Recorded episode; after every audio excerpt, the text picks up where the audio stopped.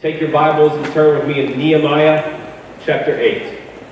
Nehemiah 8. This morning we are continuing our series titled Anticipating God in 2020. As you may be aware about this book, Nehemiah carries a very strong connection uh, with the book that immediately precedes it, the book of Ezra. And in fact, some Jewish traditions consider these two books to be two parts of a single volume. And as we're going to see in the text today, the Lord's used, He uses both of these men, Ezra and Nehemiah, working side by side in a complementary kind of fashion to help bring about the restoration of Jerusalem that, that was so necessary after the Jewish Babylonian captivity and the subsequent return of the exiles. This is a time period in redemptive history that we are not 100% as familiar with as maybe some other time periods. But there is much rich fruit to glean from these books. And so, with that in mind, let's dive in together and read together. Nehemiah chapter 8,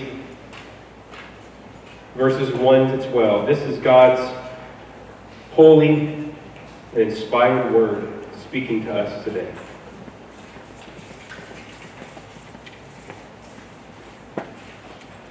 And all the people gathered as one man into the square before the water gate. They told Ezra the scribe to bring the book of the law of Moses that the Lord had commanded Israel. So Ezra the priest brought the law before the assembly, both men and women, and all who could understand what they heard on the first day of the seventh month. And he read from it facing the square before the water gate from early morning until midday in the presence of the men and the women and those who could understand. And the ears of all the people were attentive to the book of the law. And Ezra the scribe stood on a wooden platform that had been made for the purpose. And beside him stood Mattithiah, Shema, Ananiah, Uriah, Hilkiah, and Maaseiah on his right hand, and Pedaiah, Mishael, Malchijah, Hashum, Hashbaddanah, Zechariah, and Meshullam on his left hand. And Ezra opened the book in the sight of all the people, for he was above all the people. And as he opened it, all the people stood. And Ezra blessed the Lord, the great God, and all the people answered, Amen, Amen, lifting up their hands. They bowed their heads and worshiped the Lord with their faces to the ground.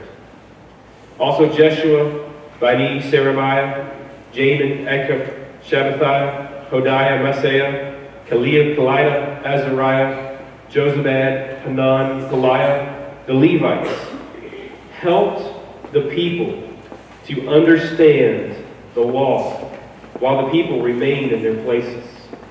They read from the book, from the law of God clearly, and they gave the sense so that the people understood the reading. And Nehemiah, who was the governor, and Ezra, the priest and scribe, and the Levites who taught the people, said to all the people, this day is holy to the Lord your God.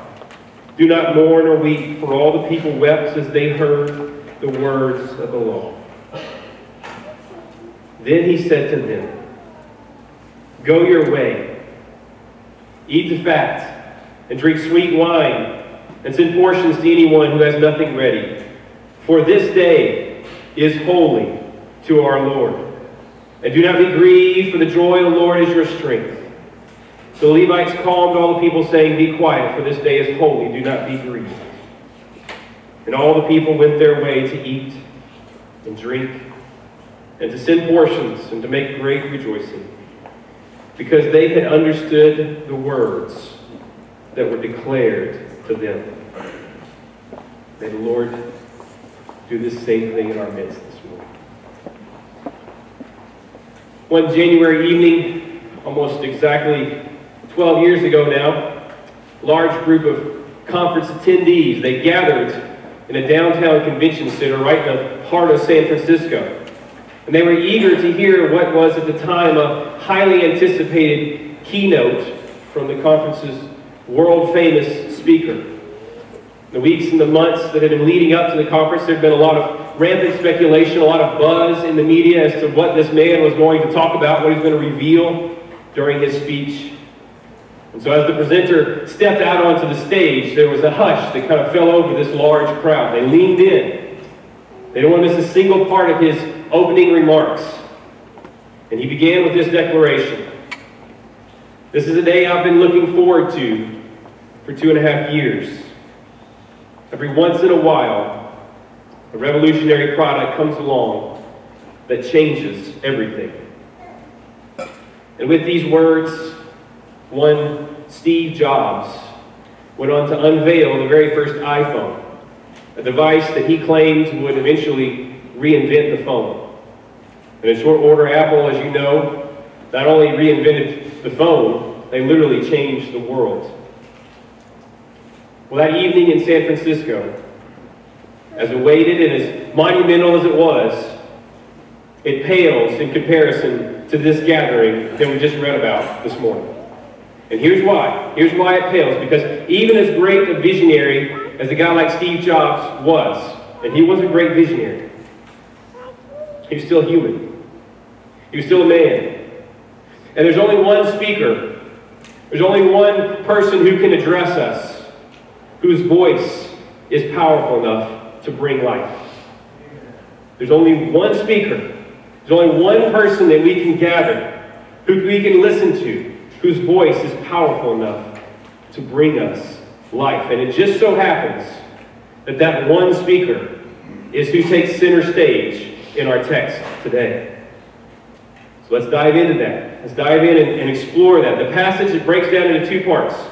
And that's going to serve as our structure this morning. There's two parts to this. The first section is in verses 1 to 8. It's this anticipated gathering. The anticipated gathering. That's in the first eight verses. The second section that we're going to look at is the unexpected unveiling. It's in verses 9 to 12, the unexpected unveiling. So let's look at that first part together, the anticipated gathering. Anticipation for a gathering should reflect the one that we're gathering to hear. That's, that's right off the bat what we see in verse 1. We're dropped into this energetic scene that's going on in Jerusalem. All the people from the surrounding towns have packed their way into the city for this special day. They've come for, for to, to this Watergate, this plaza that's right in front of the Watergate. It's a standing room only event, and they probably gathered here because this is the only part of town where everybody could get in. They didn't want to leave anybody outside. So they've packed their way in, and nobody's been excluded from this gathering. And the narrator, he's making sure that we know that this thing is happening uh, on the first day of the seventh month. And so, what that would have marked is the, the new year, the Jewish new year. That would have marked the beginning of a new season for them. And so, this is what, similar to what we celebrated this past week. Uh, this day, it would have signified clearly, even on their calendar, a new beginning. And yet, this is no ordinary new year. This is no ordinary new year. It, it's truly a remarkable new, new beginning, one that's been nearly two, 150 years in the making. You see, Jerusalem Jerusalem was supposed to have served as the focal point for these kinds of gatherings on an annual basis. It was supposed to be, it was supposed to be the place where God's people came together before him.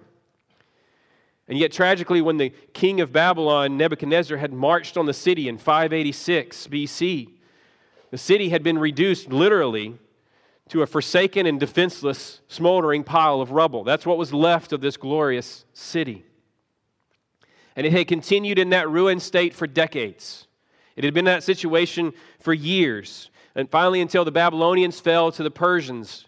And Cyrus, the Persian king, he made a declaration and he said, For all the Jews that want to go back and begin rebuilding this temple, he makes a declaration and, and, and sends them to go back and to begin rebuilding their temple.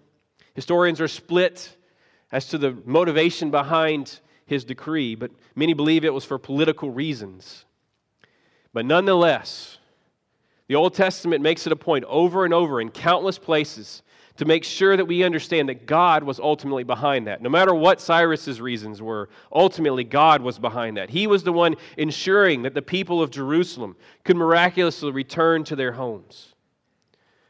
And then after the temple was finished, the Lord raises up Ezra to bring a second wave. And then finally, Nehemiah to continue the city's reformation. Nehemiah brings a third wave of exiles back and he brings specifically for this purpose to begin rebuilding the walls of a city, to begin reestablishing a defense, a perimeter, a place where they could have a safe haven. And despite facing intense opposition, which he did. you you can read about that in the first six chapters. There was intense opposition from outside forces. His own ranks, there was disunity that they experienced. Despite all of that, the project was finally completed.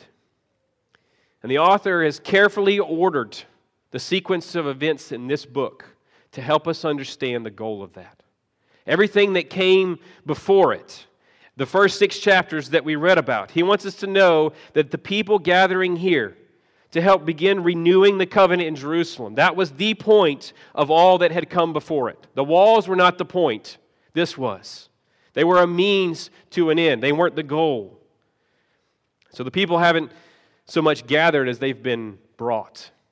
You see, Cyrus and Ezra and Nehemiah, they had acted, but God had directed.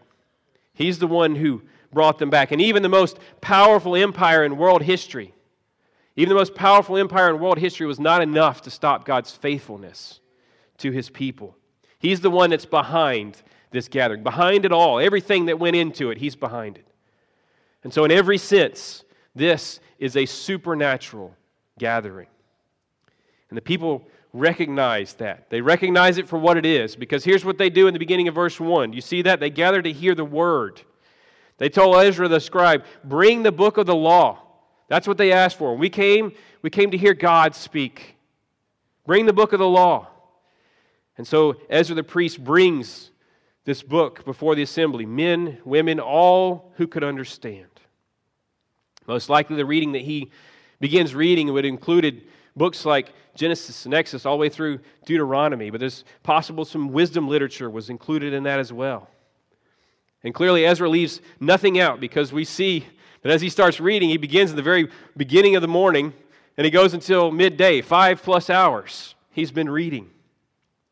But the people don't seem so worried about the clock on this day.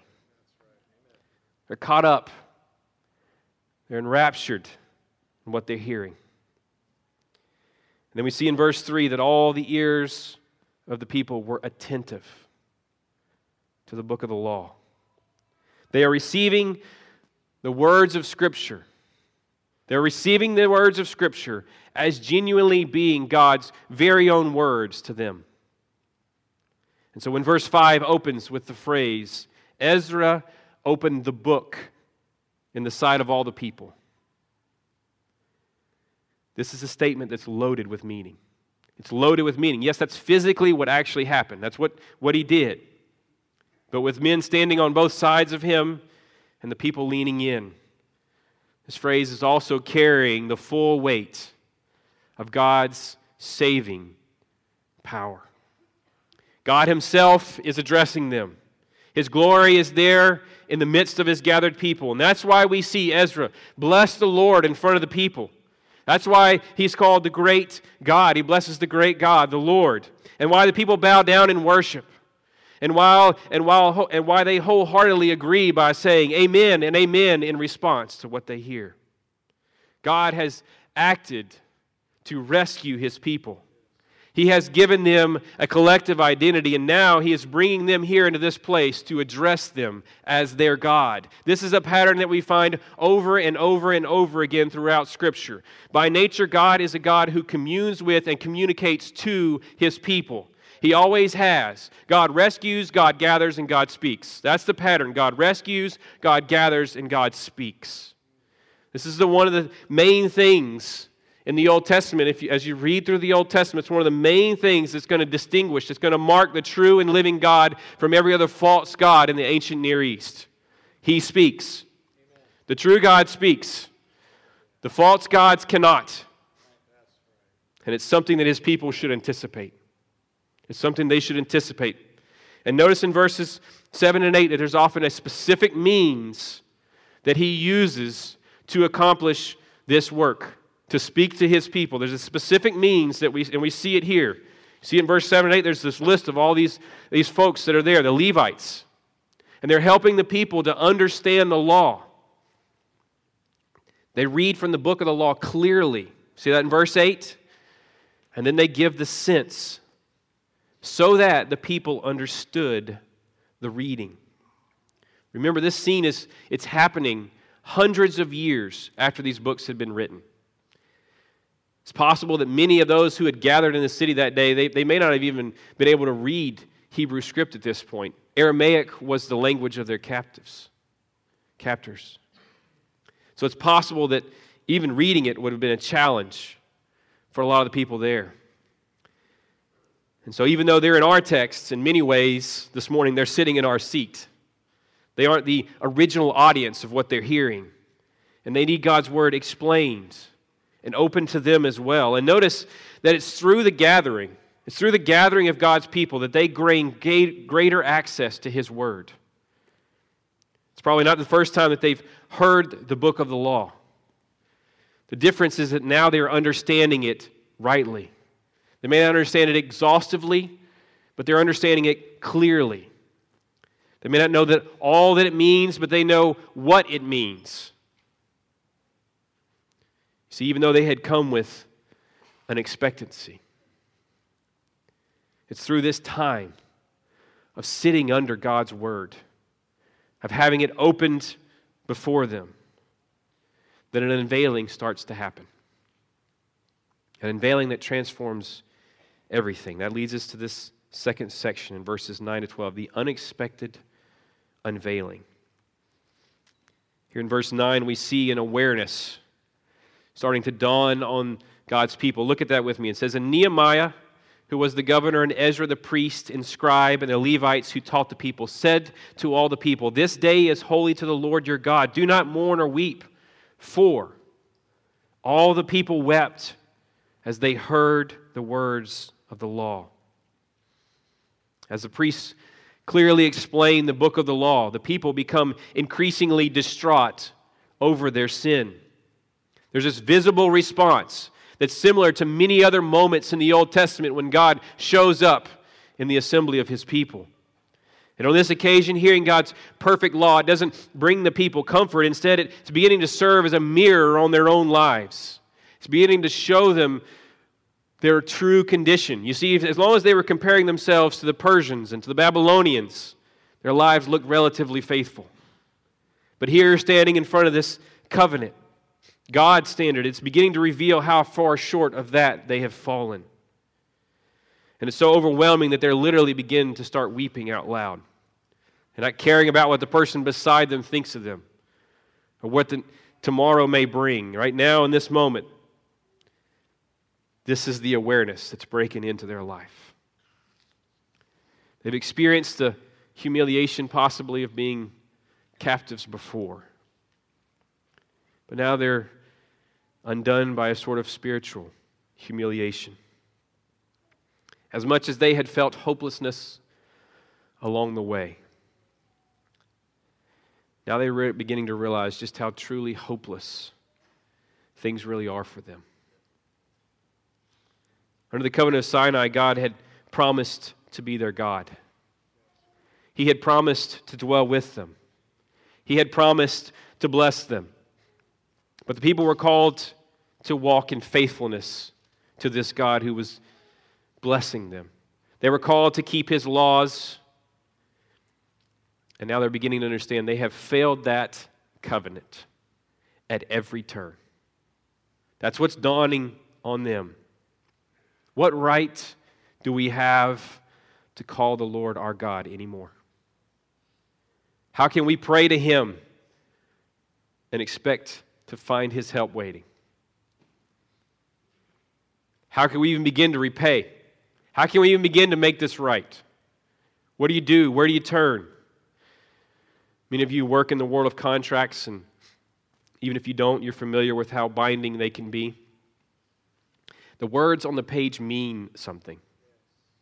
You can't agree to certain terms and then break your part of the deal.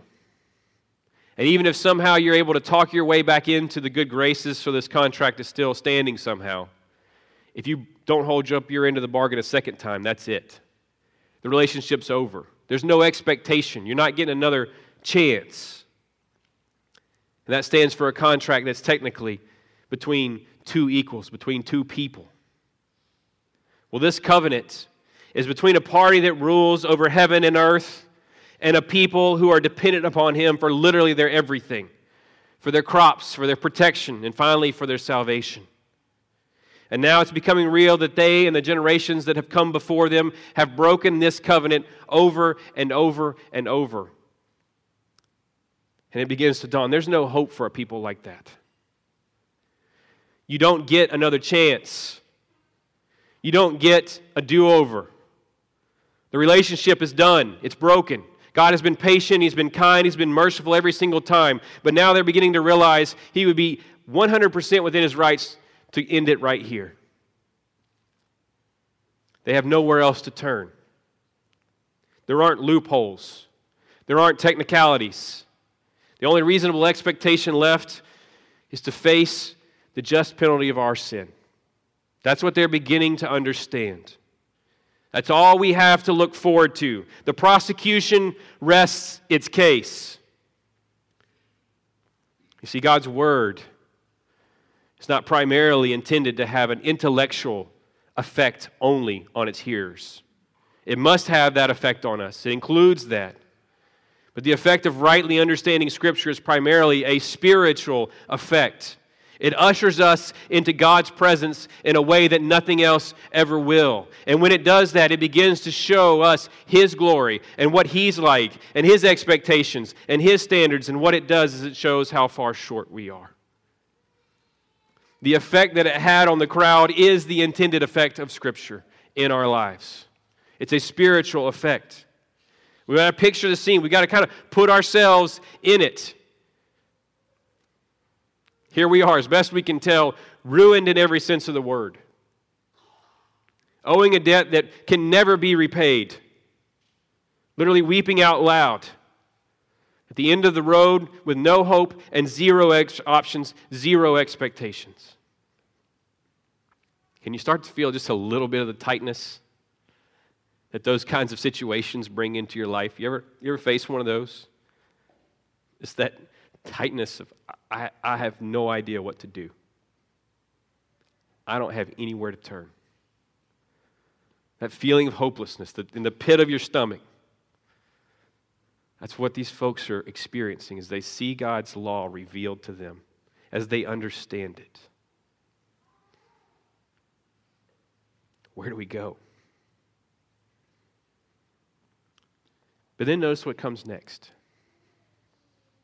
Nehemiah tells them to quiet down. He has something to say. And listen to what he says in verse 10. In response to that,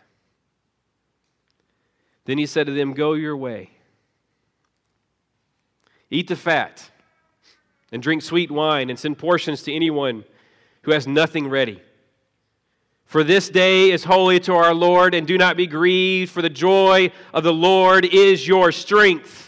How astounding is this? The very last thing that they would expect to hear. It's hard to even begin to wrap our minds around how sweet this would have sounded. The very last thing. You have to realize it's important to remember that feasting under the old covenant it was a symbol of God's favor. It was, it was a way of saying it represented his blessing. It was a declaration of hope being spoken. If our God is for us, he still intends to do us good. So, how do you start to process that in this moment? In the exact moment when you're finally becoming aware of the depths of your own sin and seeing that there's no way out, you're hearing, don't grieve. Instead, go out and party. Go out and party. I mean, shouldn't this be a moment? Wouldn't we expect a moment of somberness and sobriety here? Is this occasion to promise God that you're never going to do that again? You're not going to break His law anymore? Wouldn't trying to pay Him back in some way, wouldn't that be the appropriate response? Maybe going to a monastery and checking ourselves in so we can sit in private, private reflection and meditation. No, he says. Eat the fat, drink the sweet wine. And not only do that, not only do that, do it together. Make sure that everybody has enough to celebrate with you. So, how does that even start to work? I mean, is Nehemiah just sweeping sin under the rug here? Is he just ignoring it, saying, don't worry about it? Doesn't this sound like the epitome of cheap grace? But it's just possible. These men are seeing something that we too are meant to see this morning. And there's two phrases that tip off, that begin to tip us off to who's actually behind all of this lavish and shocking grace. Nehemiah hasn't gone rogue. He hasn't led the people astray. He's following God. Look at the first reason he gives them in verse 10 for why they should do these things. He says, You're to do these things, for today is holy to our Lord. This is the Lord's day, and whatever he says is appropriate is actually the only appropriate response in this moment. Now, get this straight. Not only do you stop grieving, you're instead supposed to go out and celebrate. And here's the reason why. For today is holy to the Lord. The command is shocking enough. The reason that he gives for the command is even more shocking. These people are anything but holy. That's the last thing that you would use to describe them. Instead of finding, but instead, on this holy day, a day when it should be condemnation waiting for them, they discover something wonderful. God isn't like they are, He's different. He doesn't do what they assume that He would do. He doesn't do what any of them in his place would automatically do. He doesn't treat them as their sins deserve. He doesn't abandon them. And this holy God who knows the depths of their sins even more than they did, even more than they are aware in this moment. That holy God is the one who is bidding them to come to him and to find their joy in Him, greater joy than they would have ever expected, beyond what they could imagine. This is the unexpected unveiling. It's grace. It's grace. When they are finally coming face to face with their sin, it's the very last thing they would have ever expected to find waiting for them on the other side. But what joy breaks in when we see it? Undeserved and unreserved grace poured out in an assembly that never thought to find it. That's when Nehemiah and Ezra helped the people to understand that the final life giving word that God speaks to his people is this grace. Grace. Look at verse 12. What a beautiful transformation starts to happen. Look at the overflowing joy that comes out of this verse. And all the people, the people who were just weeping, two verses earlier, all the people went their way to eat and drink and to send portions and to make great rejoicing. Why? Because they had understood the words that were declared to them, the words of grace. They had come in carrying chains. They walked out free. They had bowed their heads in shame. They lifted them in celebration. They began with tears. They departed in laughter. They came in trembling and they left dancing. That's what grace does when it's revealed in, to God's people. As it turned out, the unexpected unveiling was God. It was God. And He is the one who changes everything about us. So, how do we as God's people today experience that same transforming, life giving joy today? How do we as His people, as His church, how do we do that? Surely, if God intended for His people to find their joy in Him in the Old Testament. If that was the case, then surely, surely He intends for those of us right now, today, those of us in this room who are under the new covenant as a church, to experience it in even deeper ways. And notice that the pattern and the means that He uses to bring about that in our midst is eerily familiar. God rescues, God gathers and God speaks. It's eerily familiar. And while his people no longer gather in Jerusalem to renew the old covenant. We still gather together expectantly under the new covenant.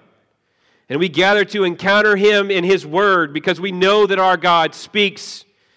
We gather to have our strength and our joy renewed in him in ways that only he can. So, as we start 2020, I would suggest three ways, three truths from this text that can begin to help shape our corporate identity as God's people in the new covenant. Three truths from this text that can begin help us think and shape our corporate identity as God's people. First, consider the miracle, the miracle that Sunday represents for us. Consider the miracle that Sunday morning represents for us. Before this is a social gathering, before we come because it's just what we do. Before we, it's an inspirational moment in our week. It's this this gathering is supernatural, it's miraculous. And there's no way to consider the miracle of Sunday morning without considering the miracle of your own story. Think about it. None of us should be here. None of us should be here. None of us should be numbered among the people of God. Not one of us. We haven't earned that. People in this story had suffered the loss of their home along the way. And just like them, we've rightfully lost our home as well.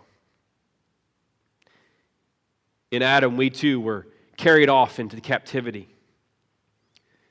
We too were led away by the chains of our own sin we too have labored away under the oppressive rule of another kingdom. Scripture is clear that before Christ, all of us, every one of us, belonged to the domain of darkness. We were following the prince of the power of the air. We were following the spirit that is now at work in the sons of disobedience. And all of us were by our very nature enemies of God. And enemies don't get invited in. They aren't numbered in the gathering, they're left outside. And yet, church, here we stand this morning, called together as saints. We bear the very name of Jesus Christ. He bids us and welcomes us to come in His name. Is this not a miracle? Is this not the work of God? Is it not He that brought us? He that gathered us? You'll see what God's hand looks like? Look around. Think about your own story and look around. I wonder, I wonder if we consider the miracle of Sunday morning enough. Second, consider the power of God's word in your life. I don't mean consider the power of God's word generally, although that's important. I mean, consider the power of God's word in your life. We must include that last phrase. Listen, it's critical that we have right doctrine of the word. We want to study and we want to teach things like divine inspiration and the sufficiency of Scripture. But those indispensable truths, they must serve a greater end. They must serve the greater end of bringing God's people, our lives, into greater submission to God's Word. Those truths about the nature of God's Word, both uh, our lives, both privately and corporately. Although the Bible is going to have an intellectual effect on us, we want to think deeply about it. That can't be the primary effect of Scripture on us. The effect of rightly understanding Scripture is primarily a spiritual effect. It's the effect that Scripture had on this gathering. They may not have been able to articulate it the same way that we can today, but they were experiencing it nonetheless. Listen, we don't have we don't have a robust understanding of scripture if it isn't increasingly making an impact in our daily lives. The Bible is full of comfort for us. And yet, it's not intended to make us comfortable. Scripture is God speaking to us, it's Him addressing us to change us and to transform us. So it's helpful to do some evaluation here. When is the last time that you were truly impacted when Scripture was opened? Whether that be in your personal devotions, whether that be in your small group as the adults gather to study, whether it be on a Sunday morning when we open the Word here. When is the last time? Has it been days? Has it been weeks? Has it been years? Do you even expect it to speak to you? Are you still open and leaning in when God's word is open because of the one who is speaking? You want to know what the number one sign is that God is moving in our midst? It's when we as a people have a posture towards the Word of God as the Word of God. That means Scripture just can't have technical or theoretical authority over our lives. It must have functional authority over our lives. That gets into the nitty gritty. It gets into the deep cracks. It gets into those parts of our lives that we just assume are off limits. The doors that are bolted shut with as many locks as we can possibly have. And they, we intend for them to stay that way. The box that we've buried out back and we've covered it over and we've made sure stuff's regrown so that nobody even knows it's there. Those parts of our lives that everyone else needs to stay out of. Those parts. Where maybe we've even managed to convince ourselves we're okay there, that it's not that big a deal. That part of our lives, those areas, those areas are the areas that God's word must be able to speak to. If God is the one who is speaking, then he must be able to address all of our lives. You know, it can be painful when he gets to those places, can it? As long as we're talking about this stuff over here, we're good. But when it gets close to this area, whatever it is, when it starts getting a little close to this area, it can be painful. And just like it did for these folks, you know what it does when it gets close to those areas in our lives? It evokes a response from us. It evokes a response from us. It's not always a pretty one, but functionally, Functionally, that's what it means for Scripture to be God's Word to us. We come to lean in because of the one speaking, not because we've decided it's a safe topic that we're okay with. And we respond first because we know that He's addressing us, not because we think this should be for somebody else. I wonder if we consider the power of God's Word in our lives. But here's this beautiful picture of why in the world we would be willing to gather to do that. Because when we submit to the functional power, the functional authority of God's word in our lives, and we let it get close to those areas, there's something wonderful that's waiting for us on the other side. And it's this third and final application point. Consider afresh, consider the shock of God's grace towards you. Consider afresh the shock of God's grace towards you. Over the last few months, we've walked through different Old Testament narratives all along the way on anticipating God. And do you know what one of the surprising things that, and it shouldn't have surprised me, but you know one of the surprising things that kept coming up over and over again? God's people ran into grace in moments where you just didn't see it coming. That's what you see over and over again. It's repeated. You know what it means when it's repeated? It means it's not to stay here in these pages. Church, on this side of the cross, we have even more reason to find grace waiting for us in these pages. That was the shock of, of what they had experienced. We can see even more. We have even more reason to be expectant of that. And just as it happened in times of old, it's oftentimes it's oftentimes in the places that we least expect to find it. You see, we purposely talk often about the gospel. We are intentionally a gospel centered church. We always want to be that way. May the Lord make that always true of us. But even as we rehearsing the good news of Jesus Christ and what he's done on our behalf, even as we're rehearsing those things, we can't get over the absolute shock of it all. We can't get used to it. We can't let it become commonplace, something we've heard before. You see, the cross is the last place that we should ever expect to find God's kindness. This is the scene. This is the scene of the worst treason that humanity has ever committed. And even though we weren't physically there, we had blood on our hands. We were complicit by all accounts, we should try to run as far from that place as we could possibly run because nothing should be waiting for us there but darkness and hopelessness and agony. And if the law exposed our rebellion against God, then the cross exposes our absolute hatred for God apart from Him. It should be the place where the great accuser of our souls can finally rest his case. What other evidence do I need to show? It's the crucifixion of Jesus. It's the most damning evidence of guilt there is of our guilt. What else could be found to say about us that's worse? If your worst moment in life was on this screen right here, it wouldn't be as bad as this.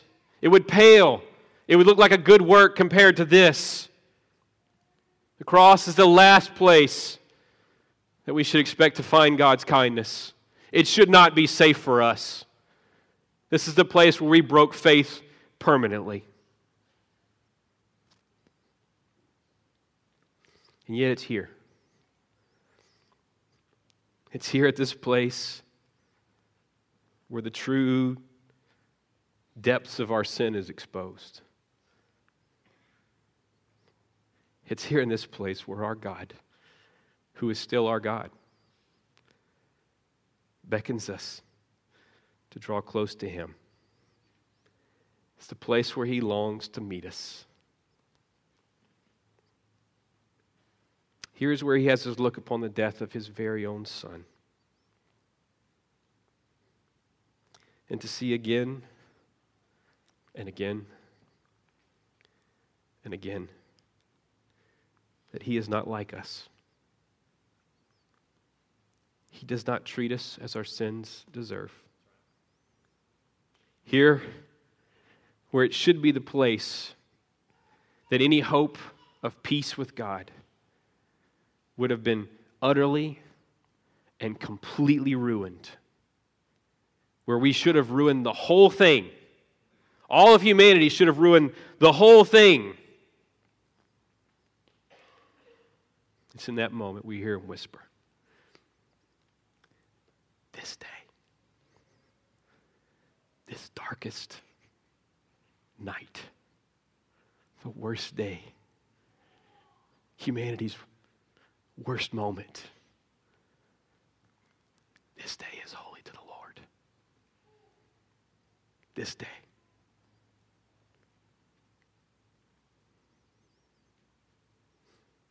Instead of going to enjoy the fairest of food and drink, now we hear the sweetest of invitations. Come, eat. This is my body, which is broken for you.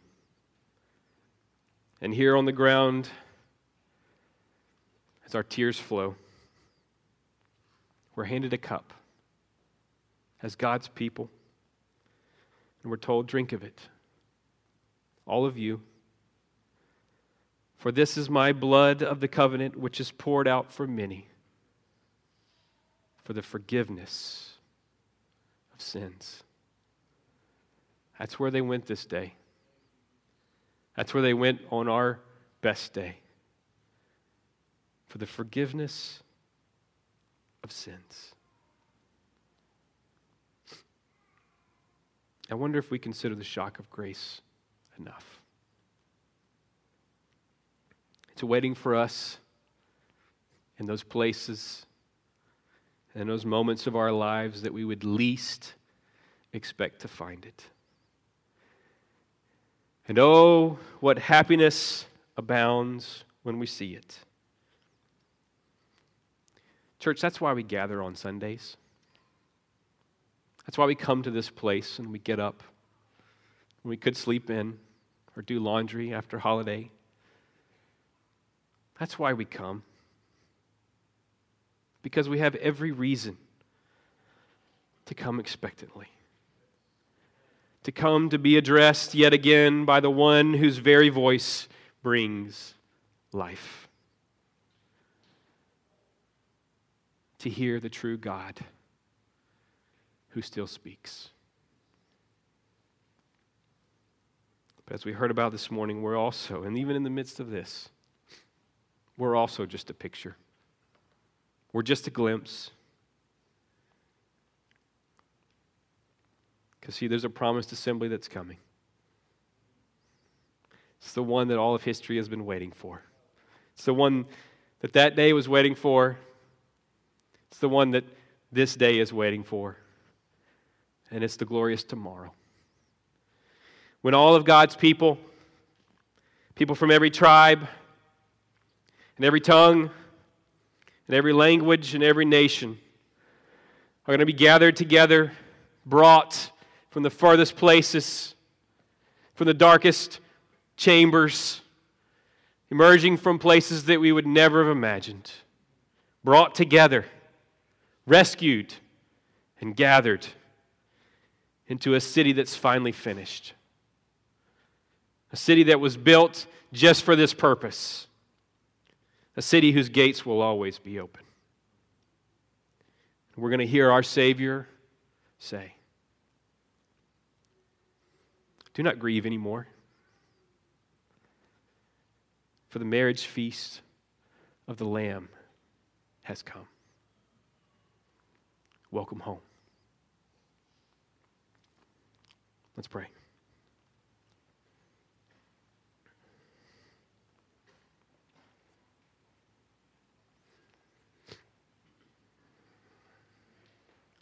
Lord, we enter this new year aware of a lot of needs, facing a lot of unknowns, with fears and anxieties, as Aaron mentioned, that we walk in here in this room with. And yet, Lord, we come expectantly.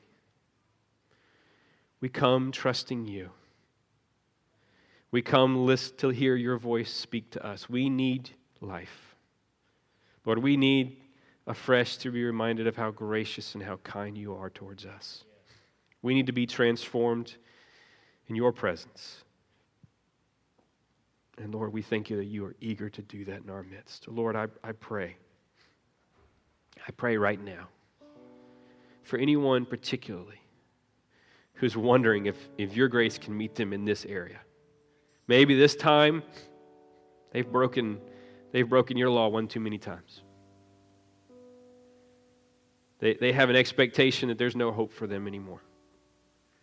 But I pray right now that your Holy Spirit would be lifting their gaze to see this new covenant that was sealed with blood, this cup that's being offered to them to drink. His blood that was poured out for the forgiveness of sins. Lord, cause us to be a people who are eager to hear you speak. Who that is our greatest joy and, our, and, and the thing we look forward to the most and where we find our life. Not in all the other things, but in hearing you speak to us, Lord. So come and do that in our midst and change us. Bring us your joy, even as we do. We love you, Lord Jesus. We look forward to this day when we will gather with all of God's people. In Jesus' name, amen.